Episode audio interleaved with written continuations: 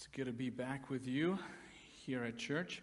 This morning we're going to start a new series. Uh, we're going through the epistle, the letter of First Timothy.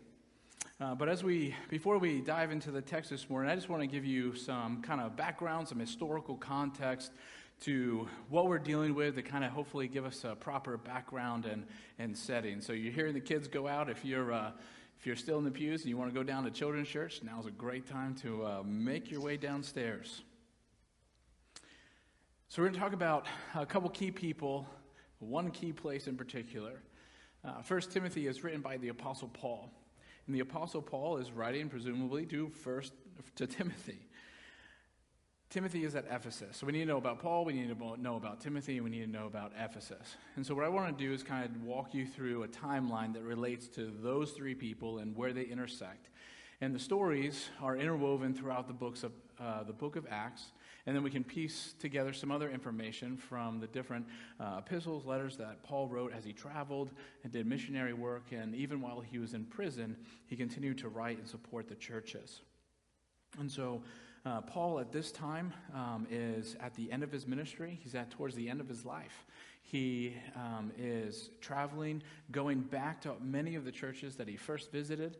Um, and in here is where we see this letter written. But I want to go all the way back to Acts chapter 16. And Acts chapter 16 is the first time we meet young Timothy. And so this is at the beginning of Paul's second missionary journey. In Paul's second miss- missionary journey, he arrives in the region of Lystra and Derbe, and he comes across um, some, some believers at Ephesus. They don't quite, um, haven't received the full gospel yet. They know about John, but they haven't um, heard of Jesus. Um, and so Paul had been to Lystra and Derbe a few years prior. And it was during that time that Timothy's uh, mother, uh, grandmother, probably became Christians, uh, maybe Timothy himself. And so Timothy's father was a Greek. He was a Greek, but his uh, mother, grandmother were Jewish, and now they were converts to Christianity. Um, at least his mother and his grandmother were. And so it's been a couple years since Paul first came through Lystra and Derbe, and now he's back. And this time, uh, Timothy is commended to Paul. They're saying, hey, this young man is sincere, he's devout, he's a true uh, disciple of Jesus. And so what Paul does is say, hey, Timothy, why don't you come along with me? I'm about to begin my second missionary journey. And Timothy says, All right, let's go. He drops everything, leaves everything at his hometown, and he joins Paul on his second missionary journey. And one of the first places they go to on, his, on, their, on Timothy's first trip with Paul is the city of Ephesus. And here in Ephesus, uh, Paul and Timothy minister for about three years. And there they evangelize, the church is kind of born, and, and they're there and ministering uh, for several years together. About three years after they first arrived in Ephesus, Paul tells Timothy, Hey, Timothy, I want you to head out from Ephesus and I want you to go to a place called Macedonia. And he's going to go work um, in Macedonia. And it's not long after that that Paul departs Ephesus as well. And so you have the beginning of the church at Ephesus. And the church at Ephesus is presumably going well. Paul and Timothy are traveling around, spreading the gospel, preaching, uh, planting new churches. And then we get to a passage in Acts chapter 20 that again references this church at Ephesus. Paul wants to go to Ephesus. He wants to catch up with this young church, but he knows he's not going to make it because he's on his way to Jerusalem. And so he calls the elders. Well, he doesn't call them, he sends a letter, presumably. And he says, Hey, meet me in this little town. It's about 40 miles south. Um, send the elders because I want to tell you something. And so the elders go. And here's the passage in Acts chapter 20 that, that's relevant uh, to where, we'll be, where we will be heading this morning. It's Acts chapter 20, it's verses 29 to 31. Paul says to the elders at Ephesus, I know that after my departure, fierce wolves will come in among you, not sparing the flock. And from among your own selves will arise men speaking twisted things to draw away the disciples after them. Therefore, be alert remembering that for three years I did not cease night or day to admonish everyone with tears. And so Paul gives this warning to the elders at the church at Ephesus. It's been around now for five or six years. Paul goes on to Jerusalem. Timothy is out doing his thing. A couple years, a couple more years go by, and what we see is Paul and Timothy um, are just together a lot. And if they're not together a lot, they're communicating a lot. And, and we get the picture of Timothy being one of Paul's closest companions, one of his closest missionary partners, if not his closest partner in ministry. He continued to travel with Paul. He was sometimes sent to other churches. And then we get told in the books of Act, in the book of Acts that Paul is arrested. He's arrested. He has a long journey to Rome, taking over a year, and he's in prison in Rome. And while he's in prison in Rome, it's around 60ish, 61 AD, uh, Paul again writes to the church at Ephesus. This is the letter we now know as Ephesians. And so Paul writes Ephesians and he encourages the church. We get again this picture of he cared about Ephesus. He spent a lot of time there. He cared about them. He kept in contact with them. He sent them letters. And then it's not soon after he sends this letter to the church at Ephesus that Timothy goes to see Paul in Rome. And he arrives and he stays with Paul while he's under house arrest in Rome. And Timothy is mentioned in the following letters that Paul pens. He's mentioned in Philippians and Colossians and Philemon. And so, sometime after they work together and they um, write those letters, Paul's released from Rome. Paul's released from Rome, and this is kind of getting us up to date as we prepare to dive into 1 Timothy. And Paul is traveling around visiting all these churches that he has now planted over the past decade or so. But he gives Timothy a job. He gives Timothy a job to go to Ephesus. And what we'll find throughout our study is that the prediction from Acts chapter 20, five or six years earlier, when Paul had talked to these elders at Ephesus, had come true. There were wolves in the church. There were false teachers among the church at Ephesus. And even worse, these false teachers had risen right up from within the church. This isn't outsiders bringing some outside message. This is false teachers that had come up in the church. And so we're going to look at how Paul instructs Timothy. But I want to just ask you to use your imagination for a few minutes and maybe try to bring this into our context. All right, so wipe your memory of everything you know about Chapel of the Lake and pretend that you've never really become a Christian. Maybe you've heard a little bit about Christianity here and there, Maybe you've heard about this man Jesus from a couple decades ago, 10, 15, 20 years ago, perhaps, but you don't really know. You're in uh, the St. Charles County, and St. Charles County is an economic hub. There's all kinds of worship. There's pagan this and pagan that. Everyone kind of does their own thing, worships whoever they want to. There's not really a whole lot of Christians around. But then, church planter, missionary extraordinaire Keith shows up. And he shows up and he starts walking, he goes to the synagogue. Some of you were probably there as Jews. He goes to the synagogue and he preaches Jesus. And some of you believe, you're converted. And then you go around and you're bringing other people into this new church in Lake St. Louis, in St. Charles County. And with church planter missionary extraordinaire Keith, he has along with him this young intern. That would be me. You just know him as Aaron. He's just a young guy following uh, Keith around. And so for three years, Keith and I, mostly Keith probably, I'm just following him around, teach you the truths of the gospel, tell you about Jesus, tell you about God, the one true God, how to worship, how to come together, opening the scriptures from the Old Testament and telling and showing Jesus to this church. And the church continues to grow, and the church has a, a foundation based on the work that Keith and his young intern have a part in. For three years, we all minister together. But after about three years, Keith says, Hey, young intern Aaron, I need you to go over to Illinois and give them some help. So I take off and I'm gone. And it's not long after that that Paul feels like he has to go and he has other churches to plant. He has other people to tell about the good news of Jesus Christ. And so the church continues to go well for a while here at Chapel of the Lake. It's being led by the elders that Keith has appointed. But over time, things begin to uh, fall apart. You had gotten a letter from Keith. Uh, you had gotten, Keith, some elders went and met up with him, and he gave the elders of this church a warning. He said, Be careful, there's some wolves coming from among you. And all of a sudden, things are beginning to change. You, you didn't really notice at first, but somehow some of the, the elders, they seem to be rising to more prominent positions in the church than others. Some people are picking their favorites. But worse than that, you don't really even recognize some of their current teachings. It's not something that you heard uh, Pastor Keith say or even his young intern, and, but you also can't really point to what's wrong with some of these teaching you know, you, you start to listen to Elder Bob. And Elder Bob usually sits over there. He starts talking about the Illuminati.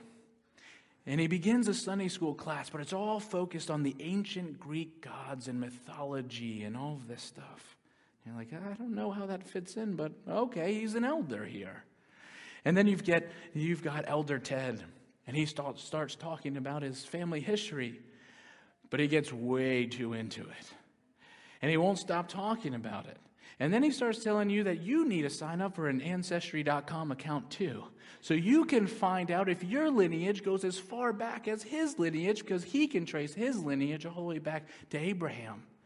And he says, depending on who you're connected with, it kind of tells you what godly line you're a part of. And then he even starts uh, getting really into the law. And then he starts telling you that you better start obeying all the things of the law. And so he makes up a nice checklist. And he starts passing out grades on Sunday morning about how well he thinks you're keeping the law. And then there are the rumors the rumors about Elder Harley and Elder Rob that they're constantly arguing. They're constantly arguing about what style of music is to be played on Sunday mornings, what the worship team should wear and which coffee should be served on Sunday morning. Now, just imagine, it sounds a little silly, but just imagine that that's the church you find yourself in. I think we would all agree that that's a church heading for disaster. But then I walk in. You know, the old intern, that young intern who still looks pretty young who you haven't seen in over a decade, but you remember that he was with Keith.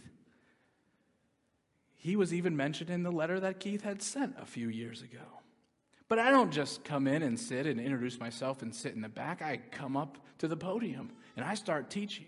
And I start telling you how you're wrong. And I start speaking with authority. And I say that Keith sent me. How would you feel about that? I hope some of you would like it. Yeah, here's a young guy coming in to set us straight. But you know, with all the chaos and all the confusion, I bet some of you would be struggling with that. I bet some of you would be a little skeptical. I bet some of you would question my qualifications. You would wonder if a guy that young could really have any authority at all. And why should we listen to that guy? And you know what? How do you think I would feel? Because even with over a decade of experience under my belt, I don't think I would have been comfortable in that position either. I think I would have been full of questions. I would have been uneasy about my ability to accomplish the task. Could I live up to church planner and missionary extraordinaire Keith? I would be worried, maybe timid. This was very much the scenario of the church in Ephesus as Paul is writing to Timothy. Paul knew he was sending Timothy to do a difficult job. Throughout this letter that we'll see over the next few weeks, he encourages Timothy to wage warfare, to fight the good fight. He charges him to stop false teachers, to teach, to lead, and to even command the church.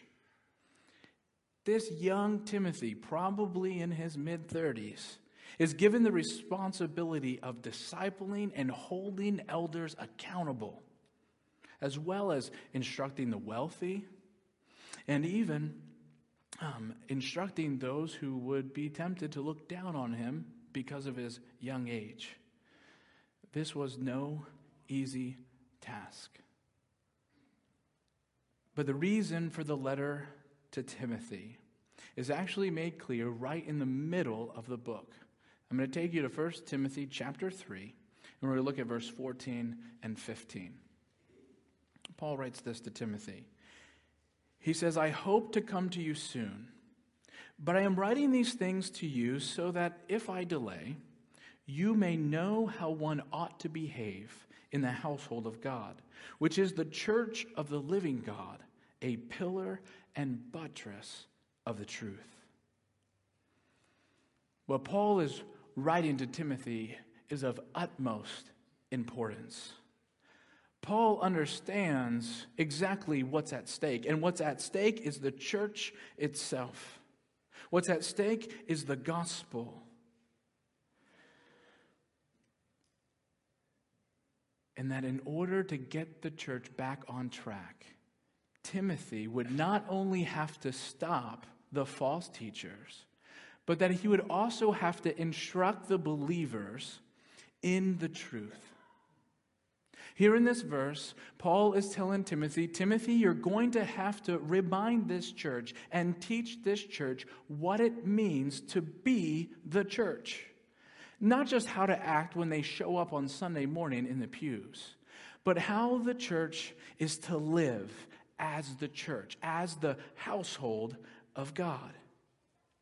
And so, throughout this series, we're not going to be just talking about church matters, about issues pertaining to the church, but we're also going to be talking about the fact that church matters. Because it's the foundation of the truth. Because it's the vehicle by which God shows the gospel to the world and reveals his glory to a lost people. This is what's at stake if we lose sight of what the church is meant to do, if we lose sight of the truth, if we lose sight of the gospel. The mission that Paul had sent Timothy on was vitally important for the church at Ephesus. But it's of equal importance to us today as Chapel of the Lake in Lake St. Louis in St. Charles County. We need to know truth we need to know the gospel, and we need to know that church matters.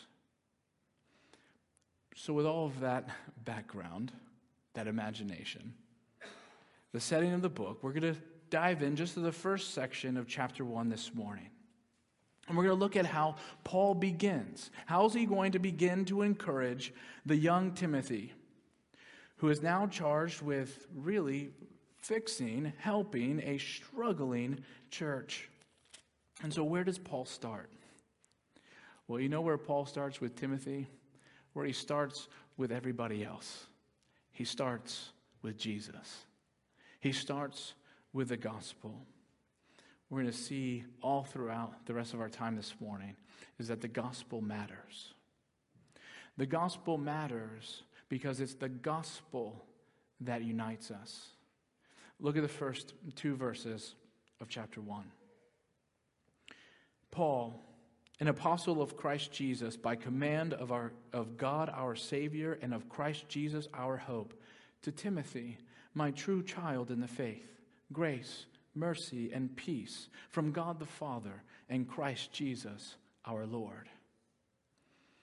As Paul begins this letter to Timothy, he begins by asserting his authority. Now, I don't think he needed to do this for Timothy's sake. Timothy had all the respect in the world for his mentor. But he starts with this to let the church know that there's authority behind this letter. But read carefully because the authority that Paul's claiming is not from Paul. The authority that Paul is claiming is from Christ Jesus by command of God.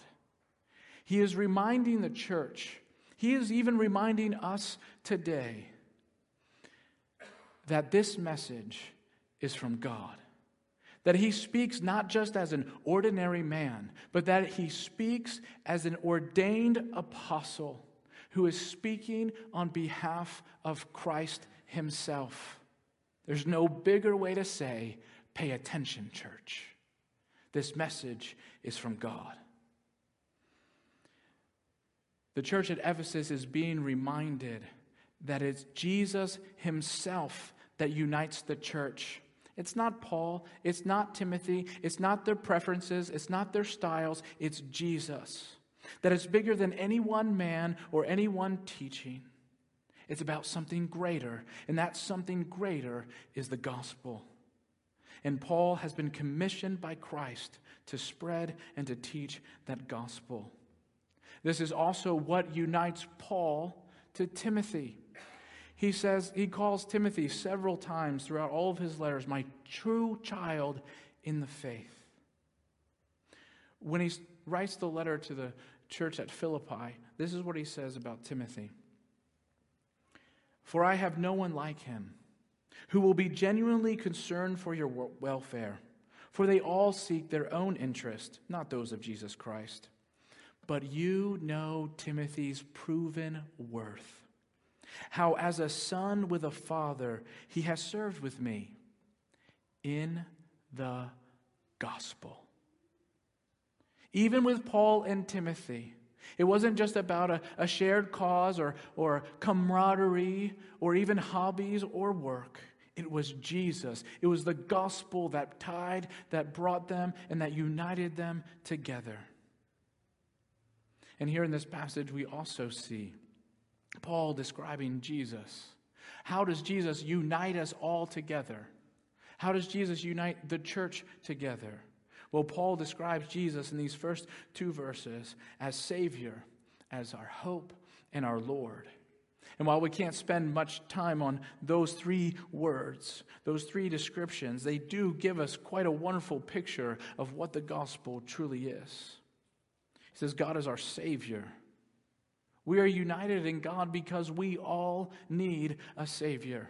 We're all united as believers by His grace.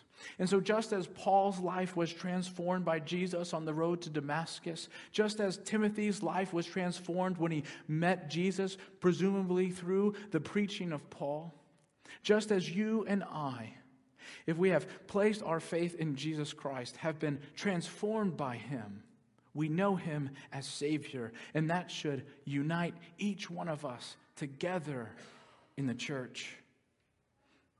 He's not only our Savior, but He is our hope. We are all looking to the future that God has promised.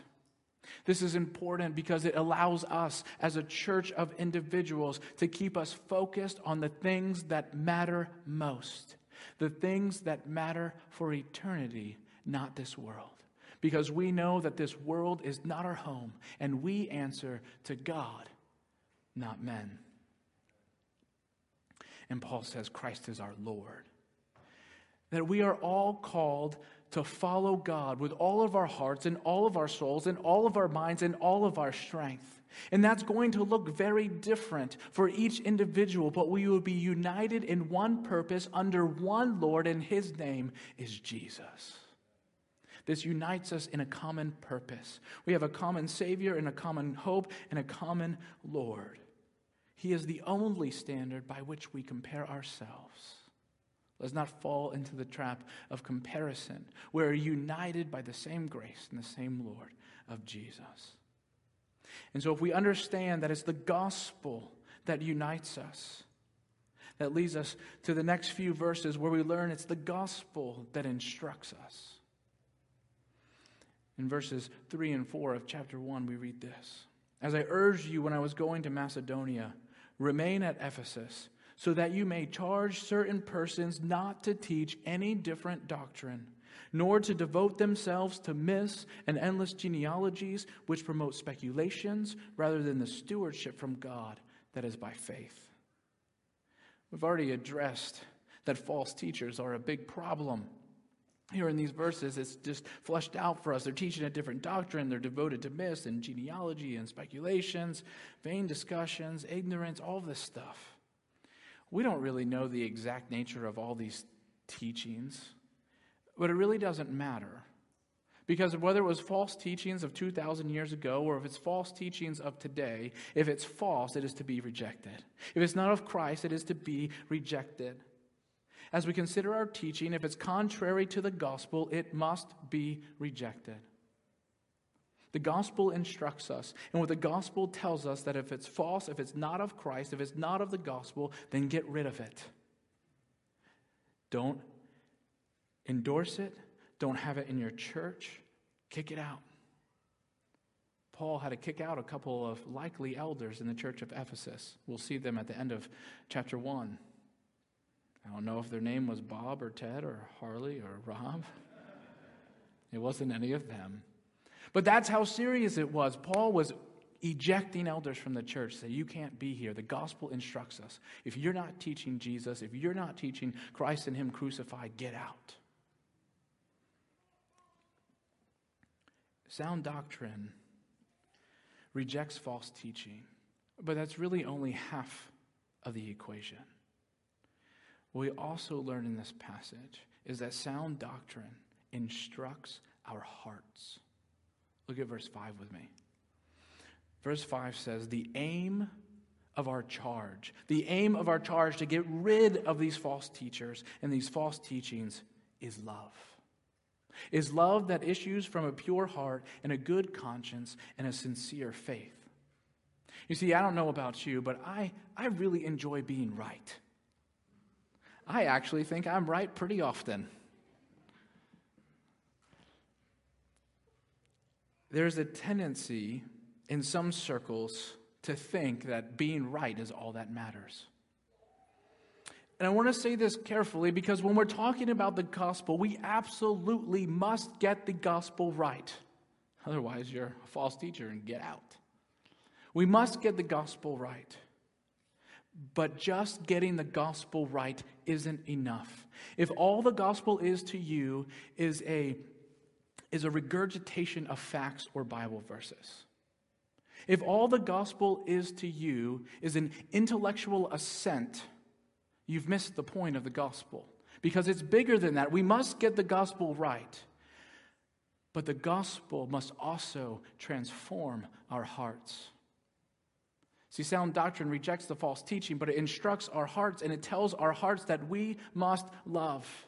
And the love that we must display, it must come from a pure heart and a good conscience and a sincere faith. The invitation to Christ is a personal one that goes beyond your intellect. It may start with the mind, but it needs to be transferred to the heart. And you have to have both if you want to call yourself a Christian.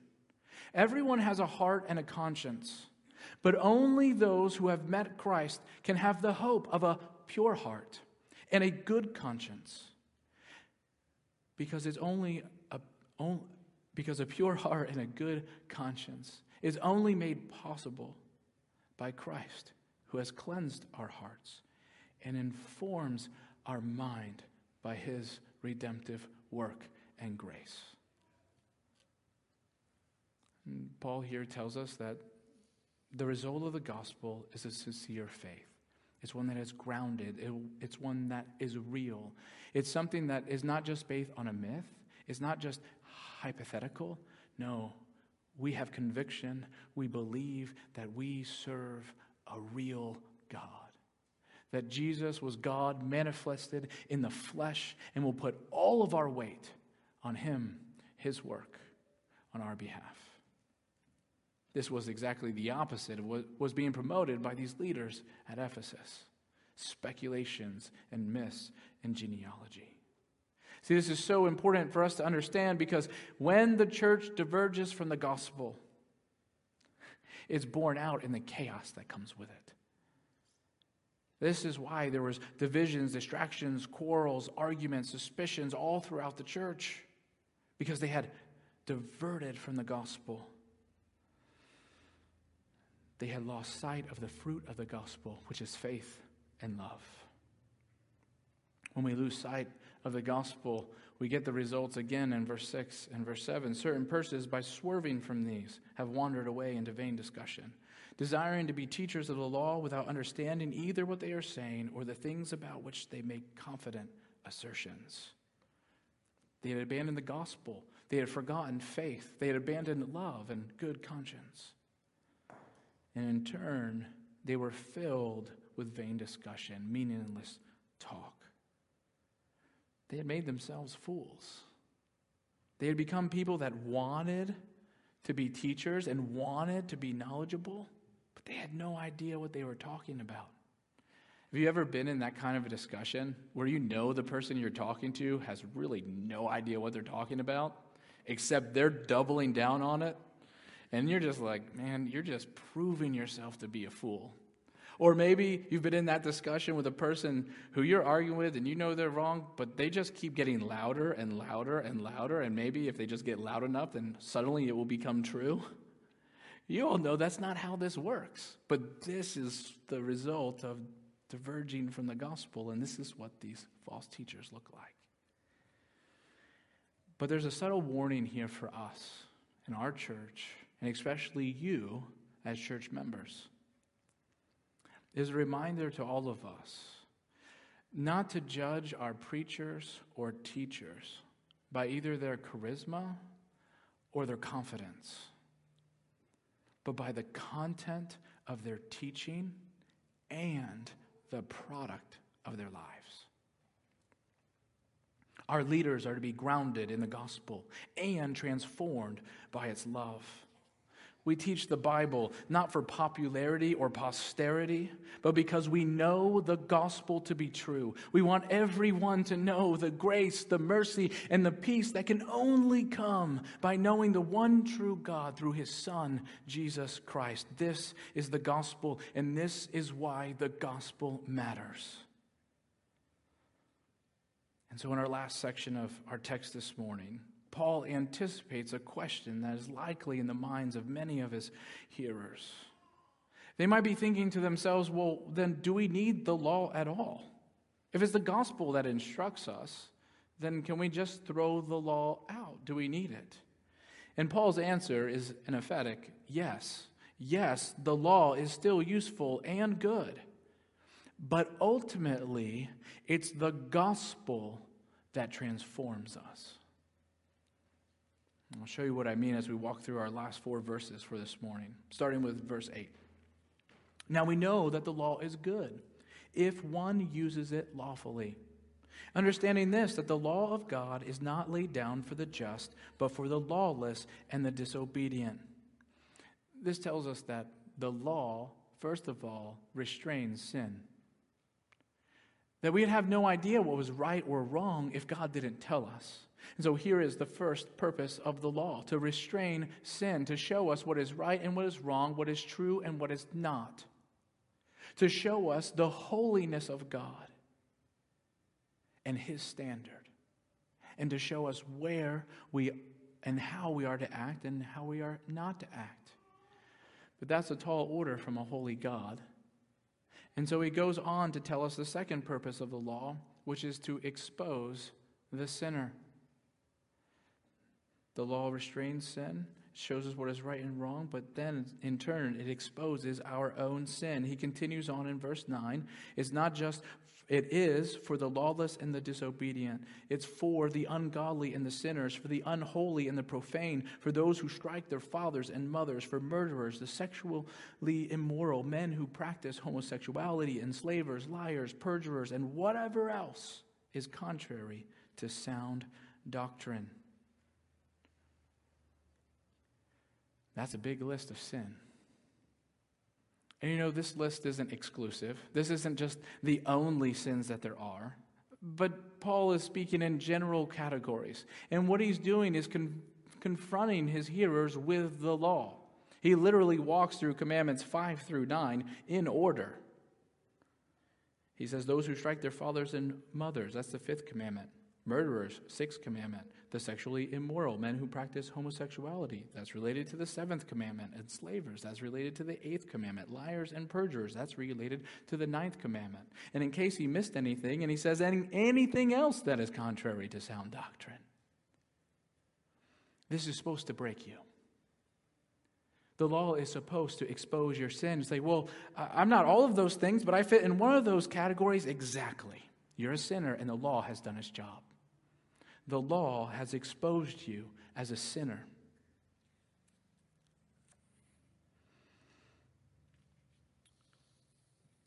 How do we know what is sound doctrine and what is not? How do we know if we're sinning or if we're not? How do we know what's true and what is not? Well, this is kind of the meaning of sound doctrine. It's actually a medical term, sound as in healthy. And what you do is you look at the fruit, you look at the results. And what we see is that sound doctrine is healthy teaching. It's stuff that's found in the gospel, and guess what it produces? The fruit of the Spirit. As opposed to the sickly doctrine that's being promoted by the false teachers, and you look at what it produced, which is chaos, dissension, confusion. So the law is meant to restrain sin. The law is meant to expose the sinner. It also does one more thing that is of supreme importance. We're going through a catechism with our children, and question number 15 answers this beautifully. We call it questions. So it's question number 15 to us. Because some might be asking, well, since no one can keep the law, what is its purpose? If my kids were here, they could probably sing it back to you. Say, that we may know the holy nature of God and the sinful nature of our hearts, and thus our need for a Savior. You see, the law doesn't just restrain sin or expose the sinner, it points to the gospel. Paul says that this is the purpose of the law. The law is good whenever it is used lawfully, in accordance with the gospel of the glory of the blessed God. The law is supposed to break you. The law is supposed to reveal your sin, but also the law is to drive you to the Savior, to bring you to the gospel. And this is a glorious truth because the law will not make your faith any more sincere, but Christ will. The law will not purify your conscience, but Christ will. The law will not purify your heart, but Christ will. The law will not cause love to overflow from your heart, but Christ will. This is why we need both the law and the gospel and make a distinction between the two. Spurgeon says this He says, Avoid a sugared gospel as you would shun a sugar of lead. Seek the gospel which rips up and tears and cuts and wounds and hacks and even kills. For that is the gospel that makes alive again. And when you have found it, give good heed to it. Let it enter into your inmost being as the rain soaks into the ground. So pray the Lord to let his gospel soak into your soul. It's this God glory bringing gospel that has been delivered to us, that was entrusted to Paul, that was entrusted to Timothy, that was in turn entrusted to the church at Ephesus, and yes, is entrusted to us as a church, Chapel of the Lake. It's a warning that if we miss or abuse the gospel, we are not only harming ourselves, we are harming the witness to God and the witness to His glory and His gospel. And so next week, as we come back and finish out chapter one, we're going to look at some of the more personal implications of this gospel. But as we close for today, I see at least two significant applications for us. Number one, we simply must know the gospel. Well, what is the gospel? If you're a Christian, you ought to have an answer. Because if you can't describe the gospel, I'm not sure if you're a Christian. And I don't say that to be harsh. I say that because we have to understand the gospel to claim Christ. We have to understand the law and where it's brought us and the grace that Jesus brings us. But could you explain it? Can you explain it to your neighbor, your family member, your children? How do you explain the gospel? Do you know it? And if you don't know it, come see me. Come see missionary extraordinaire Keith. Talk to someone to have the gospel explained to you, maybe for the first time this morning, so that you may know Christ and his salvation. We must know the gospel. Can you share it in your own words? Next week, we're going to look at verse 15, which is one of the most glorious passages of all Scripture. Glorious verse. This saying is trustworthy, trustworthy and deserving of all acceptance, of full acceptance, that Christ Jesus came into the world to save sinners, of whom I am the foremost. You must know the gospel. Would you be able to identify a false teacher if he stood in the pulpit before you? Can you name differences between us and the Mormons down the street? Could you explain the difference between Islam and Christianity? You might not have all the answers, but you could you identify what is the pure gospel? Could you identify what is clearly false teaching? We must do that as Christians. That's not enough. Maybe on a superficial level it is. But we must also live the gospel. Because if we know the gospel, then we also know the gospel has transformed our hearts. And that's going to result in right living. Right thinking results in right living. And so if you're thinking wrong, you're also living wrong. We must know the gospel, but we must also live the gospel. As Paul has laid out for us, the gospel matters. It should be the foundation of not just what we do here on Sunday morning, but what we do every day as Christians. Is the gospel shown in the way that you are loving your neighbors? Is the gospel shown in the way that you are following his commands? Is the gospel shown in the way that you share and display your faith? You see, the gospel that the problem at the church of Ephesus is really not that uncommon. There are people who wandered from the truth, and we just as easily could wander from the truth if we neglect this gospel. If we get swept up in cultural fads or political parties or conspiracy theories, arguments about lesser things, preferences, and styles. But if we lose sight of the gospel in any of that, we are in danger of falling into the same trap as the church of Ephesus. We want to be a people and a church that knows the significance and the weight of the gospel. It transforms our mind and our hearts and our lives. And so, lastly, just three tips. Three tips to apply this message that you can do this week. Number one, be in the Word. Neither I nor Pastor Keith nor anyone who stands in this pulpit speaks with any authority that is found in ourselves. The only authority in our teaching comes from delivering the Word of God to you accurately. Do not let this Sunday morning message be the only time that you are interacting with God's Word. Dive into it daily. Enjoy it. Learn it. Memorize it. Join one of the six Bible studies that are going to be going on over the next couple weeks here at the chapel. Invite another couple over to go through and study the Word together. When Sunday school finally resumes, hopefully sooner rather than later, come. Come to class to learn more about God's Word. Pick a class to attend. Be in his word. You must know the gospel so that you can live the gospel, and the gospel is found here as you meet with God.